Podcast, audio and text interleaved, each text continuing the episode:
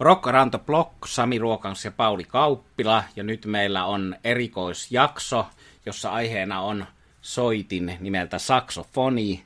Ja annan tuon saksofoni rock-historian analyysin puheenvuoron Paulille, mutta sanon sen verran tähän alkuun saksofonista, että sehän oli alun perin se seksikäs solosoitin ennen kuin Chuck Berryn, Jimi Hendrixin, Eddie Van Halenin ja kumppaneiden kautta kitara otti ylivallan, mutta saksofoni oli se alkuperäinen Little Richardin ja Big Joe Turnerin ja ensimmäisten Rhythm Blues-levyjen, josta rokki alkoi, ja näihin me asioihin mennään tässä lähetyksessä, mutta tämä historia on kiinnostava ja saksofoni on vähän niin kuin tuo piano, kun me ollaan välillä täällä näissä jaksoissa todettu, että piano koskettimet tuovat rock'n'rolliin rollin, niin samalla tavalla voidaan jossain kohtaa ajatella, että saksofoni ja hyvä saksofoni soolo on sellainen elementti, mikä tuo kyllä sitä roll elementtiä. Ja sitten tietysti tähän liittyy vielä kolmantena elementtinä pianon ja saksofonin lisäksi ehkä sitten noin taustalaulejat, usein feminiiniset naislauleja äänet, olipa sitten Lynyrd tai Stones, niin ne on ne yhdistelmä, millä on sitä vuosien varrella saatu sitä rollia. Mutta tosiaankin saksofonia, älkää säikähtäkö, tässä on edelleen kaikenlaista meidän perinteisellä tavalla rajoja rikotaan, eli tässä puhutaan monen eri vuosikymmenen musiikista ja puhutaan paitsi jatsista ja funkista ja rytmän bluesista, niin myös kyllä rockmusiikista, jopa hardrockista ja jopa prokesta, mutta nyt ole hyvä Pauli. Joo, ihan ennen kuin mennään tuohon historian, Sami, kysyn sulta, että oletko itse soittanut puhallisoittimia? Tiedät, että sulla on kitaroita, soitatte on useitakin, mutta miten noiden puhallinsoittimien tuntemus? Hyvä kysymys, eli nopealla pohdiskelulla nokkahuilu melodika ja sitten tuossa alkavalla aikuisiällä blues-hurahduksen alkuvaiheessa olen soittanut huuliharppua, opetellut ja jopa esiintynyt muutaman kerran laulain ja soittaen huuliharppua tuommoisessa 90-luvun punk blues meiningissä. Terveisiä vaan Antille ja kumppaneille, jotka sitten Turun yliopistossa ja Jyväskylässä – Blues Live-festareiden innostavana opetteli sitä pidemmälle kuin minä ja on alkanut ihan kunnolla tosissaan soittamaan sitä, mutta kyllä, jos huuliharppu lasketaan, mutta saksofonia en ole koskaan soittanut. Entä sinä, Pauli? En ole minäkään saksofonia soittanut. Nykyisessä meidän pienessä piskuisessa jatsbändissä on hyvä saksofonisti ja, ja sitä on kiva kuunnella. Ainoa puolisoitin, mitä mä soittelen, on ollut, tai olin historiassa soitellut klarinetti, että sen verran mä tiedän, että ansatsin muodostamisesta jotain, tai ainakin sen, että ei se ole helppoa. Mutta, mutta jos puhutaan tuosta historiasta, koska se on aina mielenkiintoista, niin se on aika källi, että saksofonin historia on muuten aika militaristista, siis siinä mielessä, että kun tämä kaikkien tietämä Adolf Sachs Pariisissa 1846 hankki tämän patentin saksofonille, niin siinä oli varmaan tarkoituksena osittain viedä se näihin sotilasorkestereihin koska sen saksofonin äänenvoimakkuus on tietysti aivan erityisen kova, niin kuin jokainen tietää, joka on joskus jossain sellaisessa bändissä soittanut tai ollut kuuntelemassa. Ja jännä juttu on se, että Euroopassa se innostus saksofoniin itse asiassa aika nopeasti 1200-luvun lopulla vähän niin kuin innostus lopahti, mutta vastaavasti siirtyi tuonne USAhan ja saksofoni tuli aika suosituksi näissä tanssibändeissä, joka sitten oli niin kuin swingin alkuaikoja ja, ja sitten tietysti siirtyi tuonne jatsin suositummaksi soloinstrumentiksi. Eli jos mennään tuonne ensimmäisen maailmansodan jälkeisiin vuosiin, niin kitarahan esimerkiksi oli enemmän pelkkä rytmielementti. Sitä soitettiin vähän niin kuin puhtaasti komppina isoissa bändeissä ja, ja tuota, ei ollut mitään mahdollisuuksia ennen kuin keksittiin se äänenvahvistus, niin kitaralla kunnon sooloja soitella. Saksofoni taas toimi aivan loistavasti, se oli luonnostaan vahva ja hieno äänenväri ennen kuin sitten 30-luvun loppupuolella oli ensimmäiset keksinnöt siitä, että vahvistettiin kitaraa. Siinäkin vaiheessa vielä tuo saksofoni oli vahvasti se syntinen soolosoitin, niin kuin mainitsitkin. Mutta tota, pikkuhiljaahan se miltaristinen historia jäi pois ja, ja tota, big bandien myötä niin alkoi sitten tulla näitä, näitä tota erilaisia siirtymiä sinne niin kuin rhythm bluesiin ja, ja varhaiseen rockiin. Ja jos rockista puhutaan, niin ehkä tuossa saksofonin evoluutiossa ei voi ohittaa tämmöistä soittajaa kuin Illinois Jacquet, joka oli siis nimenomaan tenorisaksofonitaiteja, ja tenorisaksofonihan on se, joka on eniten käytetty myös rockmusiikissa. Aika monesti tavataan määritellä, että Illinois Jacquet soitti ensimmäisen niin sanotun rhythm and blues soulon saksofonilla. Tämä on Lionel Hamptonin 1942 levyttämä Flying Home. Se kannattaa kuunnella. Tämä Illinois Jack oli silloin vasta 19-vuotias, kun tämä biisi, biisi laitettiin nauhalle. Ja tota, kun sitä kuuntelee tuossa kontekstissa, niin siis, siis todellakin huomaa, että siinä alkaa olla niitä elementtejä, jotka sitten löytyi niin kuin selkeästi rokkipuoleltakin. Vaikkakin ne on pikkusen vielä hakusassa, mutta ei mun mielestä turhaa mainita, että tämä on ehkä ensimmäinen merkittävä saksofonisolo. Ja aika nopeasti sitten, tuohon kun lisätään yksi kymmenen vuotta vähän reilusti, niin tullaan sellaiseen bändiin kuin Bill Haley and the Comets, jolla oli jotain merkitystä tässä rock'n'rollin kehityksessä. Ja Bill Haley sai tota, saksofonisoittajakseen tämmöisen kaverin kuin Rudy Pompili, joka oli alun perin jotsmiehiä, ei ollut innostunut rockista, mutta mä luulen, että Bill Haleyn keikkalikset alkoi olla 50-luvulla sen verran hyviä, että se, se myös vauhditti ja hän sai lyhyen koulutuksen tähän, miten soitetaan Bill Haley-soundia. Ja, ja niinhän sieltä sitten pompahti tämmöinen instrumentaali hitti 50-luvulla kuin Rudy's Rock, joka tota, ei voi tätä tarkistaa, mutta tähän Sami sun, sun tota, mainiosti nimettyyn Rock Around the Blockiin tietysti Rock Around the Clock-leffasta löytyy myös tämä, tämä esitys. Aivan mainio. Tämä on sitten jo ihan täyttä meininkiä. Kannattaa kuunnella se tuosta soittolistalta, jos haluaa tämmöisen palasen rockhistoriaa tsekata ja jos on jostain syystä mennyt ohi. Ja mä hyppelen eteenpäin, kohta päästään itse asiaan, mutta tota, semmoinen saksofonisti kuin Lee Allen täytyy mainita. Hänelläkin oli tämmöinen instrumentaalihitti kuin Walking with Mr. Lee. Tämä oli vuonna 1957. Ja hieno saksofoni-instrumentaali. Ja Lee Allen nyt sitten sattuu olemaan mentori tämmöisille kahdelle veljeksi kuin Phil ja Dave Allen, jotka vähän myöhemmin 70-luvun lopulla, 80-luvun alussa jotain sitä luokkaa perustivat tämän The Blasters yhtyeen. Ja Lee Allen myös oli sitten mukana alussa veljesten mentorina ja, ja myöskin sitten muutamalla levyllä. Jos mä muistan oikein, Sami, sä oot myös The Blastersia nähnytkin livenä.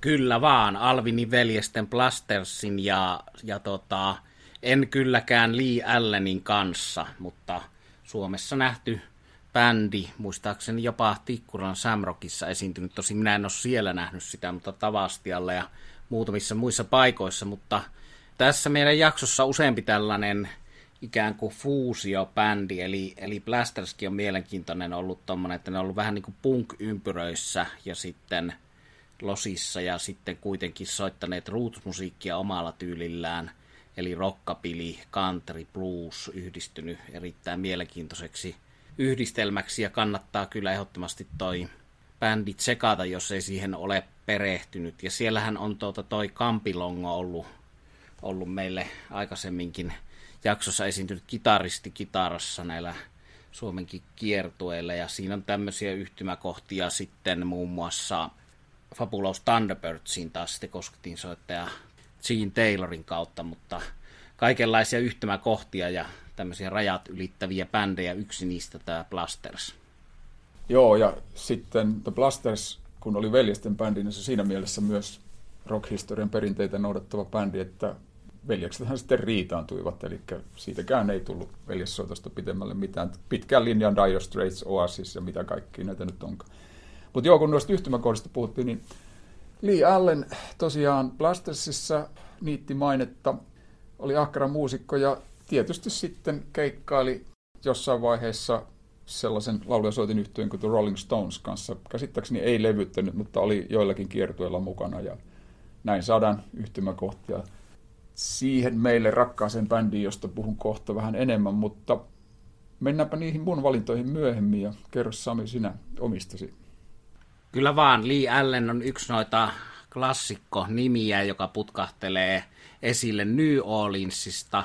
New Orleans, tuo tollanen rockin kehto, myyttinen syntykoti. Se on yksi näitä paikkoja, missä kiistatta on rockmusiikki sellaisena kuin me se nykypäivänä tunnetaan, niin syntynyt ja koko länsimaisen populaarikulttuurin kannalta erittäin kiinnostava paikka. Siitä oli tämä TV-sarja Treme todella hyvä tuosta niin New Orleansin, varsinkin tämän myrskyn, Katriina myrskyn jälkeisestä ajasta kertova sarja, muuten hyvää musiikkia ja siinä esiintyy tässä jaksossa esille tulevia muusikoita ja Helsingin juhlaviikoilla oli tuommoinen Treme-sarjaan liittyvä konserttikin hieno joitain vuosia sitten. Mutta siis mä lähden liikkeelle New Orleansista, koska se on tosiaankin musiikillisesti itselleni tärkeä paikka ja mulla on jopa tommonen New Orleans tatuointi nahassani juurikin tämän musiikkivaikutuksen takia. Ja kun mä puhuin tuossa viime lähetyksessä, joka oli, se ei ollut viime vaan toiseksi viime lähetys, missä oli G820, niin puhuin siitä, että Hound Dog Taylor, Alligator-merkin 70-luvun alkuvaiheessa – sai levytettyä Alligaattorille Bruce Iglauerin toimesta, niin se oli yksi mun omassa elämässä kaistulun lopulla käännekohta, että mä kuulin Yleisradiossa Blues News heppujen soittamaa Hound Dog Tayloria, niin niissä samoissa lähetyksissä ja niistä lähetyksistä minulle itselleni äänitetyissä C-kaseteissa oli herraa nimeltä Professor Longhair, joka tietysti negaation kautta, niin kuin monesti voi olla Guitar Slim tai Memphis Slim, voi olla tukeva kaveri tai näin poispäin, niin tässä kyseessä oli kaljupäinen kaveri, jonka nimi oli sitten Professor Longhair, mutta Professor Longhairin musiikki teki minuun suuren vaikutuksen, kun kuulin sitä, ja siinä on se eriskummallisuus New Orleans pianisti, että, että siinä yhdistyy blues ja tollanen karibialaisrytmit, ja siinä esimerkiksi tässä mun valitsemassani biisissä tähän meidän lähetykseen, joka on Mardi Gras in New Orleans vuodelta 1949, niin siinä on tuollaista jännää puukapuloita hakkaamalla saadaan semmoinen vinkuva, kilkuttava rytmi siihen, ja sitten Professor Longhair ei ole mikään kultakurkku laulajana, niin kuin New Orleansin musiikkiperinteessä on paljon laulajia, mitkä eivät ole kovin hyviä laulajia, mutta hän saa sillä omalla persoonallisella soundillaan, niin kuin joku Hound Dog Taylorkin, niin aikaiseksi hienon, hienon soundin ja hän siellä jotlaa ja viheltelee. Vihellys on tässä kappaleessa yksi keskeinen elementti. Ja tosiaan tämä on ilmestynyt albumilla New Orleans Piano, joka on 72 mun synnyinvuonna ilmestynyt albumi, mutta sisälsi siis 49 ja 53 tehtyjen sessioiden musiikkia. Ja täällä on juurikin tuo aikaisemmin mainittu Lee Allen tenorisaksofonissa noissa 50, 53 vuoden sessioissa. Ja Alvin Red Tyler, baritonisaksofonisti, jonka olen nähnyt toisen keskeisen New Orleans pianistin, eli Dr. Johnin bändissä myöhemmin, ja rumpali näissä Professor Longhairin sessiossa Earl Palmer, myöskin rumpali legenda. Mutta tämä kappale, tota mun valinta ensimmäinen tähän, on noista aikaisemmista sessioista, ja siellä tämä saksofonisti, kun nyt aiheena on saksofoni, niin on Robert Parker alttosaksofonissa, ja tämä on 40-luvun asioille aika tyypillistä valitettavasti, että tenorisaksofonista ei ole täyttä varmuutta. Se on nykytiedolla Charles Purbank tai Purbeck, jompi kumpi, mutta hyvää saksofonia sisältävä kappale ja tuolta tosiaan 40-luvulta jo, että me voitaisiin, jos meillä olisi Paulin kanssa radiokanava, niin puhua, että me soitamme musiikkia yhdeksältä eri vuosikymmeneltä, jos 40-luvulta on musa ja 2020-luvulta olisi se tekisi yhdeksän vuosikymmentä ja nyt tässä soittolistassa, joka me on tehty, niin on aika paljon eri vuosikymmeniltä. Eli erinomaiset saksofonisoolot ja saksofonit sisältävää hienoa New Orleans-musiikkia. Roy Bird oli Professor Longhairin oikea nimi, mutta taiteilijan nimi Professor Longhair ja Tipi Tiina tuosta New Orleansin paikasta ja myöhemmin klubista – tuttu nimi on hänen tunnetuin levytyksensä, mutta yhtä lailla tämä Mardi Gras, karnevaaleja New Orleansissa kuvaava biisi on yksi näitä kaikkia aikojen klassikoita. Siinä lauletaan siitä, että kuinka halutaan nähdä Zulu Queen siellä, Zulu kuningatar marssimassa paraatissa ja hienoja New Orleansin peruskuvioita. Eli tämä on siinä, missä Hound Dog Taylor ja C820 niin elävä esimerkki tai musiikillisesti elävä professor Longhair ei enää ole keskuudessamme, mutta hieno esimerkki siitä, kuinka monenlaista erilaista musiikkia mahtuu tämän blues-kategorian alle, eli on hyvin monenlaista erilaista bluesia eri aikakausilta ja eri puolilla Yhdysvaltoja tehty. Ja New Orleansissa on ollut aina tämä tällainen ranskan kielistä kreolivähemmistöä, orjien ja intiaanien ja eri ryhmien muodostaman kokonaisuuden tuomaa erikoisuutta. Eli nämä voodoo't ja sulukviinit on tällaisia perusahmoja New Orleans musiikissa, mutta hienoa saksofonin soittoa sieltä rockmusiikin alkuhämäristä. Joo, toi vaikutteiden sekoittuminen ja, ja tota, oikeastaan se oleellinen asia, että jos, jos nyt ajattelee ketä tahansa muusikkoa, niin mun mielestä oleellista on se, että ei ole oleellista se, että etteikö ne vaikutteet näy, mutta se, että tuo jonkun oman äänen siihen.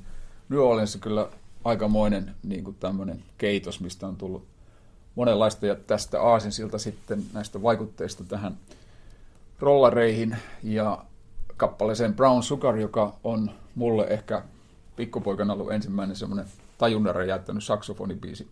Eli tota, ilmeisesti mulla on ollut liikaa vapaata aikaa, kun on miettinyt sellaistakin kysymystä, että Brown Sugar, voisiko Brown Sugar olla klassikko, niin kuin se on mun mielestä rockin klassikko ilman sitä saksofonia. Ja en rasita ketään tällä kysymyksellä pitempään vastaan heti, että ei voi, ja todistan sen sillä, että nyt ensinnäkin, jos ajattelee tätä, mitä tähän mennessä puhuttiin, niin katsoo tuota meidän listaa, ja ajatellaan sitä 50-luvun rockia, tuon saksofonin kehitystä. Musta Brown Sugarissa on itse asiassa näin vanhemmiten, kun sitä kuuntelen, niin ihan aivan loistava referenssit siihen varhaiseen rock'n'rolliin ja nimenomaan siihen saudimaailmaan. Ja tota, siinä ruskella sokerillahan tenorisaksofonia puhaltaa Bobby Keys jo todella hyvin tässä alkuperäisessä.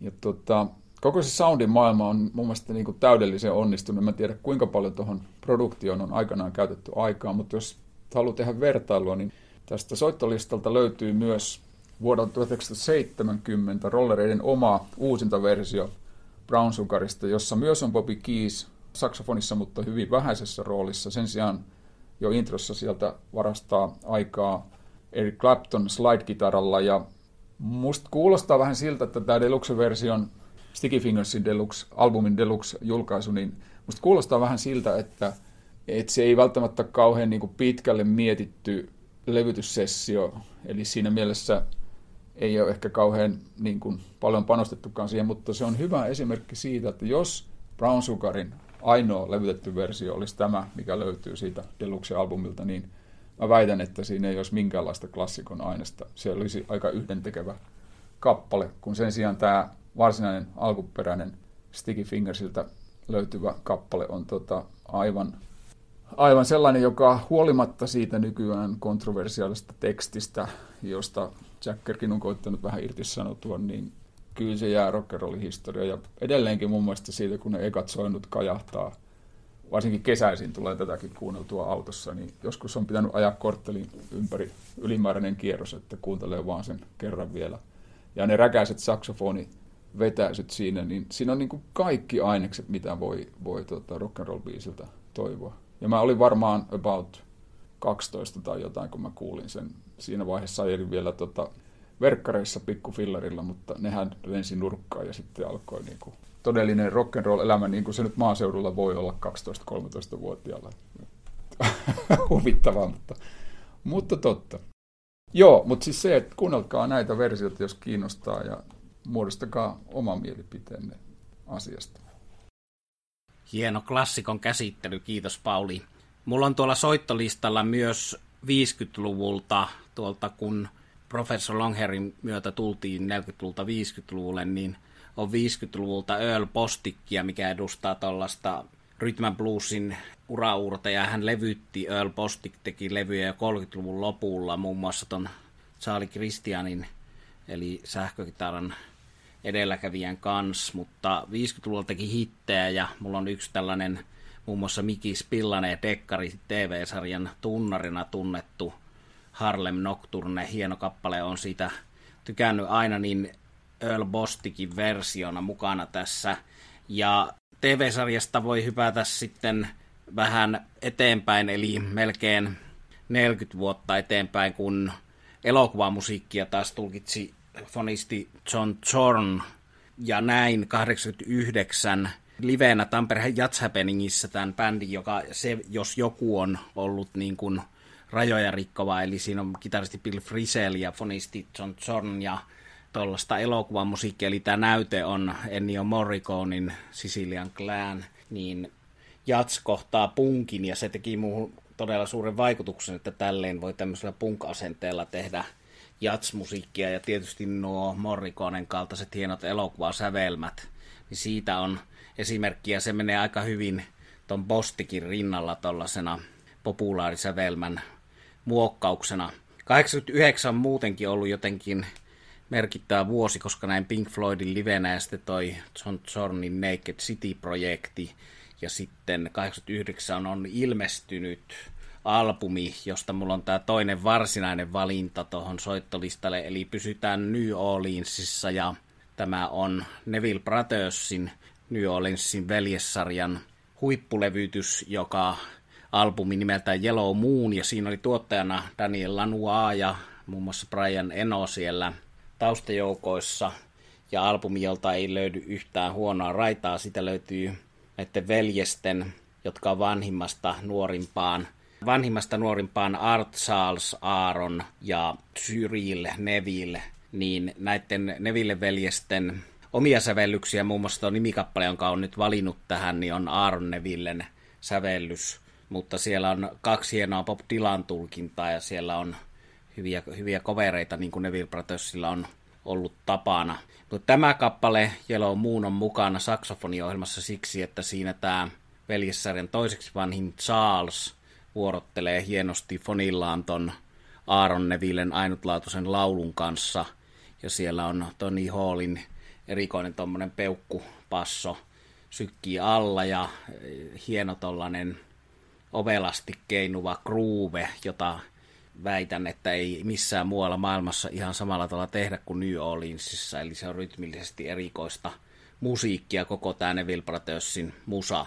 Ja Neville Brothers on siinä mielessä Plastersin ja monen muun kaltainen tällainen rajoja ylittävä fuusiobändi, että siinä varsinkin näiden herrojen iän myötä sen mukaan, että siinä on vanhempaa ja nuorempaa veljestä, niin eri aikakausien New Orleans musiikki kohtaa, mutta siinä on myös aika rohkeasti sotkettu kyllä soulia, funkia, jatsia ja ihan rockmusiikkia. Että Neville Brothersin levyiltä löytyy sellaisia herroja kuin Keith Richards ja Grateful Deadin Jerry Garcia ja Carlos Santana vierailijoina siinä vaiheessa, kun nämä supertähdet halusi huomiota Neville Brothersille. Ja rollarin linkitys löytyy siitä, että Neville Brothers kokoonpanoa edeltävä The Meters, joka oli tämän vanhimman veljen Art Nevillen vetämä tällainen alun perin Hammond-urku instrumentaalibändi, joka oli vähän tuosta Booker T.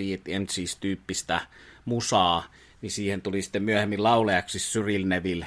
Ja siinä vaiheessa, kun siinä oli kaksi Neville veljestä, niin he kiersivät rollareitten lämpärinä kiertueella, Euroopan kiertueella muun muassa, ja olen saanut Cyril Nevillen kanssa jutella tästä ajasta. Hän piti sitä elämänsä parhaana, parhaana aikana, kun sai soittaa kiertää rollaritten kanssa. Ja ovat levyttäneet muun muassa hankito Vimeenistä oman tuommoisen funkki-version sitten. Eli rollariyhteyksiä. Ja olen nähnyt sitten kerran tämmöisen New Orleans Band Royal Southern Brotherhoodin, jossa Cyril Neville oli mukana niin soittavan Exile on Main Street-levyn erikoiskonsertissa Norjassa, mutta tällaisia rollarikytkyjä, mutta Neville Brothersista vielä se, että todellakin jos on jäänyt vuoden 89 Yellow Moon albumi tsekkaamatta, niin se on ainutlaatuisen hienoa Daniel Lanua tuotantoa ja yksi kaikkien aikojen albumeita itselleni henkilökohtaisesti. Ja sieltä löytyy myös tuommoisen Grammy-palkinnon sinä vuonna voittanut Healing Chant, eli se on parantava loitsu, jossa se ei ole täysin instrumentaali, vaikka se voitti palkinnon instrumentaalinen. Siinä nämä veljekset hokee tuommoista yhtä lausetta voodoo taika omaisesti, ja se on aika silkkaa New Orleans jatsia se biisi, eli samalta albumilta löytyy ihan puhdasta jatsiakin. Hienoja, hienoja musiikkiteoksia, ja myös olen valinnut tänne myöhemmältä Neville Brothersin albumilta Family Groove, tuolla sen Saksa Funk, joka on tämän fonistiveli Charlesin sävellys, eli ihan puhdasta jazz-funkia sitten New Orleansin tyyliin, niin näyte sellaisestakin instrumentaalista vielä tämän lauletun Yellow Moonin lisäksi. Mutta hieno bändi, jossa yksi keskeinen jäsen oli erilaisia saksofoneja soittanut Charles Neville. Joo, hyviä nostoja Sami. Tota, mä heti heitän vastapallon tuosta Yellow Moonista, eli tota, muistin tuossa, kun kuuntelin sua, että erinomainen versio sitten Neville-veljesten biisistä on tällä nuoremman polven blues-kitaristilla britti alun perin Matt Schofield. Ja tästä Yellow Moonista yksi parhaita, mitä mä oon kuullut. Ja Schofieldhän on siis silleen mielenkiintoinen kitaristi. Se on erittäin vahva niin kuin tässä rytmikassa ja, ja tuota, senkin kautta varmaan niin kuin tämä versio onnistuu. Niin kuin sä mainitsikin tuosta äsken, että se tietty semmoinen keinunta rullaus, niin sitä ei ole ihan helppo saada ehkä tuommoisen keskiverto blues-kitaristin aikaiseksi. En tiedä, en minä ainakaan siihen pystyisi, mutta tuota, Schofield kannattaa tsekkaa. Sitten toinen asia noista elokuva- tai TV-tunnareista tuli vaan mieleen, että The Blasters, mistä puhuttiin, tämä Allenin veljesten bändi, niin niillähän on tämä biisi Dark Knight, joka aikoinaan, miksi se tuntuu niin tutulta, kun sitä uudelleen kuuntelut, sehän on ollut Miami Viceissa joskus, niin kuin, ei ollut tunnari, mutta hyvin esillä, että, että näitä yhtymäkohtia löytyy. Mutta se, mihin olin pääsemässä silloin aikaisemmin, oli se, että, että tota, näistä saksofonisteista, niin nyt kun tota, oli toi rollarit käsitelty tällä kertaa ehkä vähän enemmänkin kuin normaalisti, niin mä nostin sitten David Bowen tähän ja, ja tota, Bowen biisistä saksofoniklassikko, ainakin yksi on tämä Young Americans, joka on, on hieno biisi. Mutta sen lisäksi niin tämä Bowen viimeiseksi jäänyt varsinainen albumi, eli Black Star, on mun mielestä kyllä todella hieno. Siitä blokkasin tämmöisen biisin kuin Dollar Days, joka, joka tota, ainakin itselläni putosi heti ilmestyttyään tosi lujaa. Ja tota, veikkaan, että jos Young Americans on, on tämmöinen jo nyt, niin kuin selkeästi nähdään klassikkobiisinä, niin koko tämä Black Star-albumi tulee olemaan klassikko aikojen juoksussa. Se on erittäin vahvaa työtä artistilta, joka oli sitä tehdessä jo vakavasti sairas, mutta jolla selvästi, niin Bowie oli näitä artisteja, joilla se tekeminen, se luominen ei loppunut koskaan. Ja, ja hän halusi löytää uusia tapoja, niin kuin me tiedetään sitä historiasta, kaikki nämä erilaiset roolihahmot ynnä muut, mutta myös musiikillisesti nimenomaan oli, oli etsiä. Ja sen, senpä takia hän, hän sitten tota, otti yhteyttä näihin jatsmuusikoihin. Ja tässä Blackstarillahan on keskeisessä roolissa tenorisaksofonisti Donny McCaslin, joka tota, on ihan eri genren miehiä alun perin, mutta he löysivät toisensa kyllä studiossa ja McCaslin on todennut siis, että hänelle tämä työskentely Bowen kanssa oli asia, joka muutti tavallaan hänen, hänen musiikin tekemistään ja, ja oli vaikuttava loppuelämänkin kannalta, mikäli, mikäli mä oon oikein ymmärtänyt näistä haastatteluista. Varmaankin siinä on ollut merkittävä asia se, että Bowie, joka ei ollut siis koulutettu muusikko, ja McCaslin tai Maria Schneider, joka oli myös siellä vahvasti mukana, on taas niin kuin juuri siltä toiselta puolelta erittäin vahvaa teoreettista osaamista myös. Ja niin kuin jatsin, jos ajattelee jatsin tasoa USAssa, niin nämä on sitten todella kovia tekijöitä. Et kun ne löysi toisensa ja Bowien tapa lähestyä asioita esimerkiksi ideapohjalta ja luottaa niin luottomuusikoihin ja, ja tietenkin Tony Viscontiin, joka oli hänen luottotuottajansa, niin antoi ehkä myös toisenlaisia eväitä tähän musiikin tekemiseen. Ja just tästä Dollar Daysista, niin McCaslin on kertonut, että se lähti oikeastaan vain pienestä ideasta, jonka Bowie soitti kitaralle, sitten lähti sitä kehittelemään. Siitä ei ollut tehty mitään demoja eikä muuta. Ja toi on ehkä hyvä osoitus myös tämä biisi siitä, että miten, miten hienon lopputuloksen voidaan niin tällaisista aineksista rakentaa. Itse tykkään siitä hirveästi, tykkään paljon siitä Black Star-albumista ja se on myös sellainen albumi, että se ei kulu muutamalla soittokerralla, vaan siihen varmasti tulee palattua vielä tulevina vuosina. Ja on hyvä kontrasti monen muuhun biisiin, mitkä tässä listalla on. Itse asiassa voitaisiin Sami tähän loppuun ottaa vielä lyhyitä mainintoja noista muista biiseistä, mitä meillä siellä listalla on ja mitä et ehkä vielä kerinyt sanoa.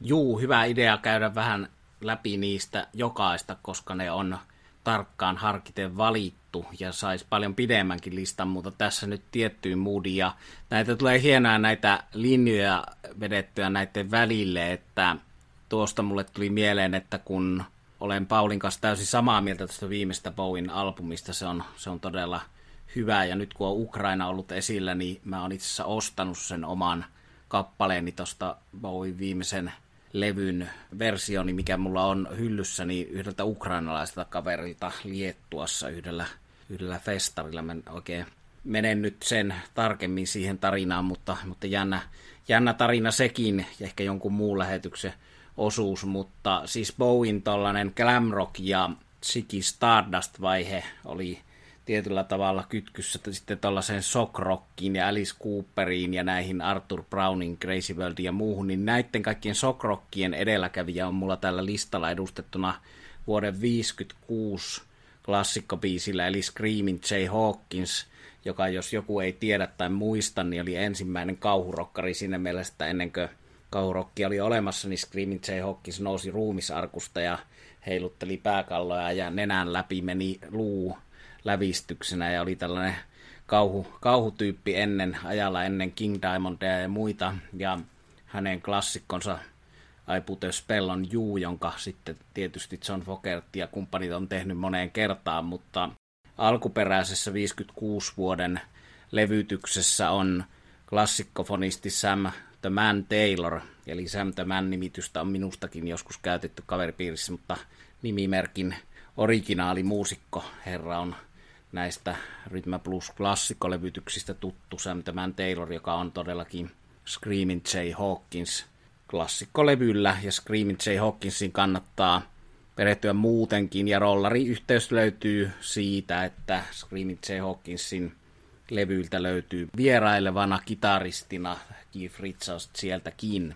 Ja joskus nämä rollariyhteydet menee aika hassun laajalle, että mun yksi parhaita ikinä näkemistäni jatskonserteista on tapahtunut 90-luvun puolivälissä, muistaakseni 94 Turussa, Turku Jats Happeningissa, ja siellä esiintyvä bändi oli Charlie Hayden Quartet West, eli loistavan basistin Charlie Haydenin, jonka Liberation Orchestran musiikki olin perehtynyt aikaisemmin jo ja suuresti ihastunut, niin Charlie Hayden Quartet Westin konsertti, terveisiä vaan silloin se tyttöystäväni Elinalle, joka vaikutti tuolloin jo opiskelija oli näyttelijä Turussa, niin hän sitten sanoi, että nyt mennään ehdottomasti kattoon tätä Saali heidän keikkaa. Mä en muista, oliko mulla joku rahat vähissä vai miksi mä sinne en ollut ihan suoraan automaattisesti lähdössä, mutta sitten Elinan innoittamana onneksi menin sinne ja se oli todella todella vaikuttava, koska siinä on silloin ilmestyneen Quartet West-albumin Always Say Goodbye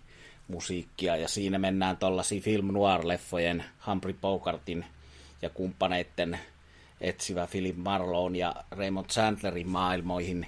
Ja erittäin koskettava tietysti tuo Always Say Goodbye-sanoma. Siihen kannattaa, kannattaa perehtyä herkkää sanomaa sillä tavalla, että niissä ei juurikaan lauleta niissä biiseissä. No siellä on Chet Bakeria ja muutamia laulettuja biisejä, eli siinä on tehty osittain sellaista, että on vanha, vuosikymmeniä vanha versio, jonka perään sitten tämä Charlie Hayden bändeineen soittaa uuden version siitä biisistä. Mutta tämän bändin fonisti on se syy, miksi tämä on tässä esillä, eli Ernie Watts-niminen herra, erittäin hyvä fonisti, joka vähäileisellä jazz-fonisoitolla teki minun suuren vaikutuksen ja tekee edelleen, kun levyjä kuuntelen, niin hän on mitäpäs muuta kuin kiertänyt Rolling Stonesin fonistina hänkin. Eli yksi näistä rollaritten kanssa livenä soittaneista ja levyllä soittaneista.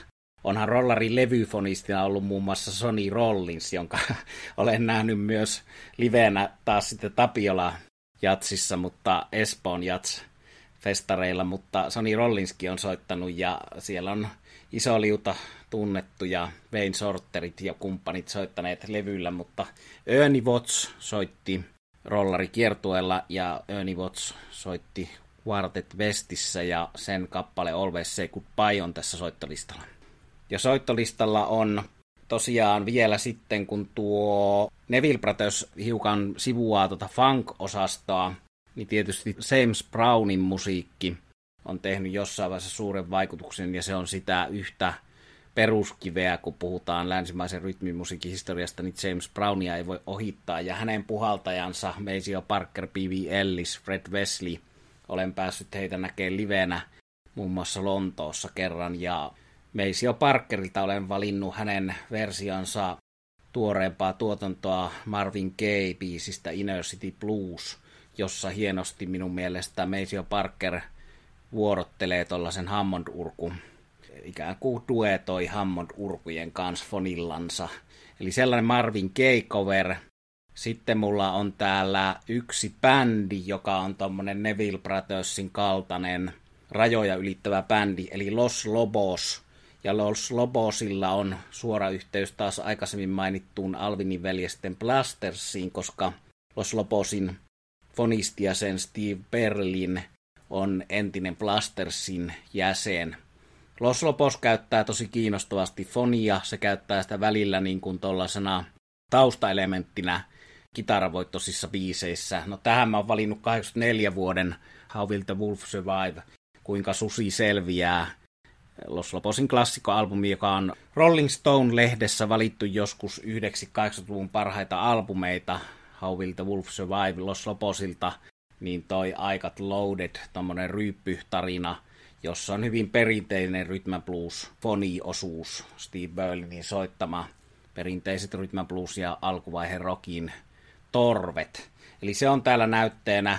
Ja sitten mulla on hard rock-osastosta tietysti tällaisena hard rockarina pari näytettä, eli tuo Dancing in the Moonlight, jossa Tin Lisi meni vähän Springsteenin, Van Morrisonin maisemiin, hengenmaisemiin, ja siellä on tuo supertramp yhtyeen fonisti soittamassa hienon hienon fonisoolon ja foniosuudet. Ja toinen hard rock esimerkki on Lonely Heart Ufolta tuolta 80-luvun alusta vaiheesta, jossa Michael Senker lähti bändistä ja tilalle sitten tuli kitaraan Paul Chapman ja koskettimiin ja toiseen kitaraan Paul Raymondin rooliin tuli herran nimeltä Neil Carter. Neil Carter osasi soittaa myös saksofonia ja myöskin soitti, eli Neil Carterin pianon ja saksofonin myötä tuli tämmöisiä Springsteen-mäisiä sävyjä UFOn hard rockiin. Ja tämä albumi Wild Willing and the Innocent on yksi UFOn parhaita levyjä ja tämä Lonely Heart, jossa Neil Carter soittaa saksofonisolon, on hieno, hieno biisi saksofoneineen.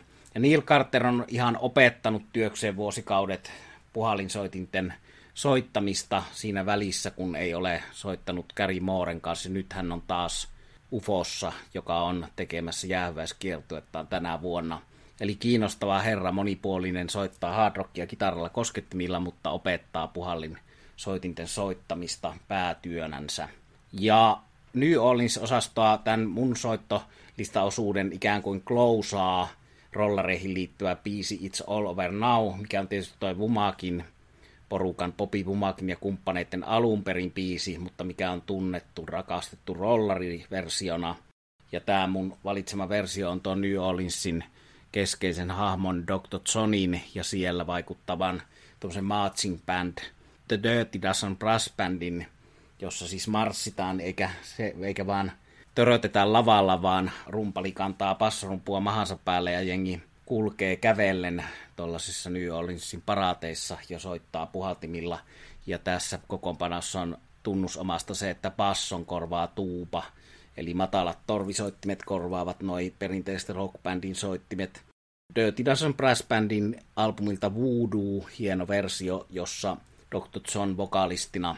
Ja viimeisenä biisinä esimerkki Proke-osastosta, Eli jos Suomessa Proke-osastossa tunnettu puhaltaja eri soitintinen multiinstrumentaalisti on Sakari Kukko, niin brittipuolella puhaltimien osuutta Proke-musiikissa on vahvasti edustanut Vandercraft Generator, joka nähtiin muuten viime vuonna Suomessa yksi näitä harvoja ulkomaalaisten bändien keikkoja soitti Savoiteatterissa. Niin täällä esimerkki Sleepwalkers 70-luvulta Vandercraft Generator ja on hyvä esimerkki proke-musiikista, jossa tuon perinteisen kitaran korvaa kokonaan saksofoni, eli foni on tuollaisena taustasoittimena, joka luo tunnelmaa ja sitten soittaa hienon soolon sillä roolilla, mikä usein prokerokissa kuuluisi kitaralle.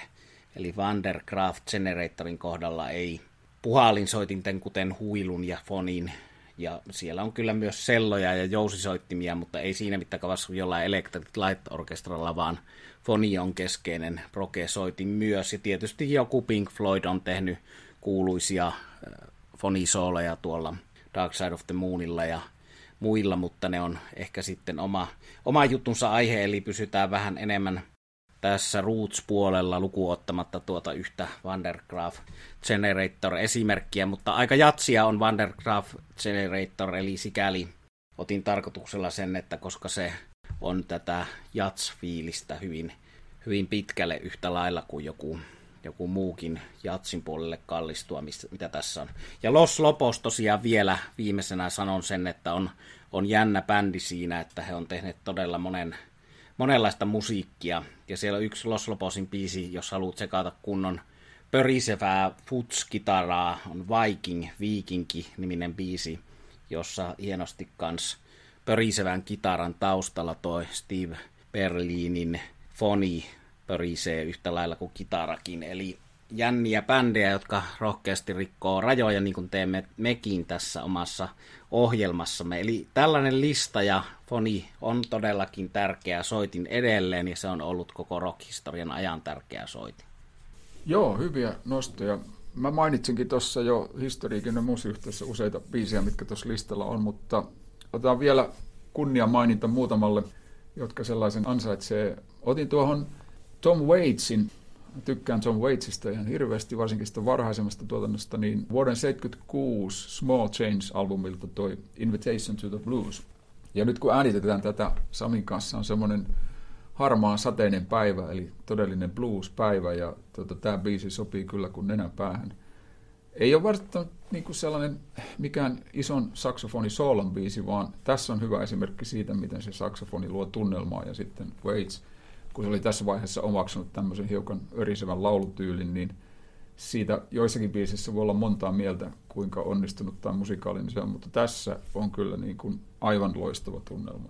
Springsteenistä sen verran, että Tenth Avenue Freeze Out muistoissa on tietysti aina ja pysyy ikuisesti Clarence Clemons saksofonista. Tämä on hieno puhalinbiisi kaiken kaikkiaan Born to Run-albumilta ja mulle jäänyt kyllä niin kuin kuulokuviin ikuisesti siinä mielessä, että ostin sen alennusmyynnistä Raahen musiikkikaupasta joskus 70-luvun lopulla. Musiikkikauppakin meni sitten konkkaan, eivät varmaan turhaan myyneet näitä alennuksilla siinä vaiheessa oli tullut kuunneltua enemmän Deep Purple ja tällaista, ja sitten oltiin Serkkupojan kanssa ihmeessä, että mitä tämä Springsteen nyt oikein on, mutta siitä oikeastaan alkoi tämmöinen amerikana ymmärrys enemmän. Aivan fantastisen hieno biisi, ja ehkä tämä on sitten tämmöinen enemmän aurinkoisen kesäpäivän biisi.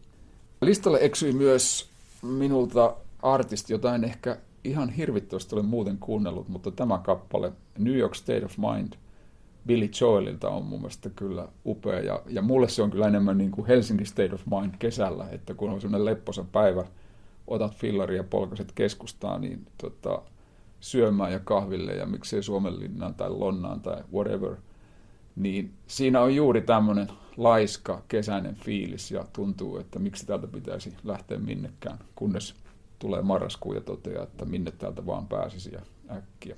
Mutta se on niitä, on, on Billy Joelilla muitakin hyviä biisejä, mutta tämä on ehkä sellainen, mikä mulla on, mulla on niin kuin häneltä ihan ykkönen.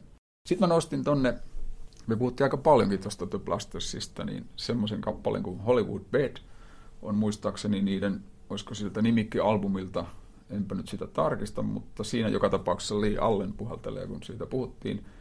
Hieno esimerkki siitä, tosiaan tämä Blasters on hiukan tämmöinen et miten sitä kuvailisi, että se on välillä ihan tuommoista niin melkein 50-luvun rockia, ja sitten se taas menee tuonne punk-puolelle, ja on, on oikeastaan aika riemastuttava yhtyö ollut, ja on siinä mielessä. Ja tuossa sitten, kun Sami kanssa valmisteltiin tätä lähetystä, tai puhuttiin näistä soittolistan biiseistä, tuli yhtäkkiä mieleen toi rakas vanha Van Morrisonin Moon Dance, joka, joka toimii aina. Siinä on saksofoni kanssa, ei, ei mitenkään häiritsevän isossa roolissa, mutta juuri oikein ja juuri oikeassa tunnelmassa. Mutta tässäpä nämä.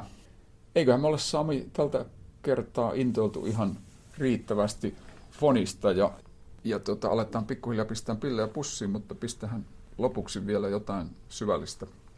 Ehkä semmoinen syvällisyys, että tosiaan noi mun valitsemat hard rock-puolen esimerkit, Thin Lizzy ja UFO, niin on siinä mielessä hyviä, että ne kertoo siitä, kuinka tuollainen Springsteenin ja kumppaneiden, ehkä Tom Waits kuuluu siihen osastoon, jo, miksei saa kuulua jopa Blasters, joka on ollut muusikoiden suosikki ehkä laajemminkin kuin mitä me, me aina älytään, niin on, on tuonut hyvällä tavalla sitä, että tosiaan tuollaisessa hard rock bändissä, kuten Ufossa tai Tin Lisissä soi saksofoni ja myös tuo pianon käyttö on, on yleistynyt ja nämä erilaiset vaihtelut, tyylilajivaihtelut ja toistensa matkimiset hyvällä tavalla on, on hienoja ilmiöitä ja kiinnostavia, kiinnostavia vaiheita.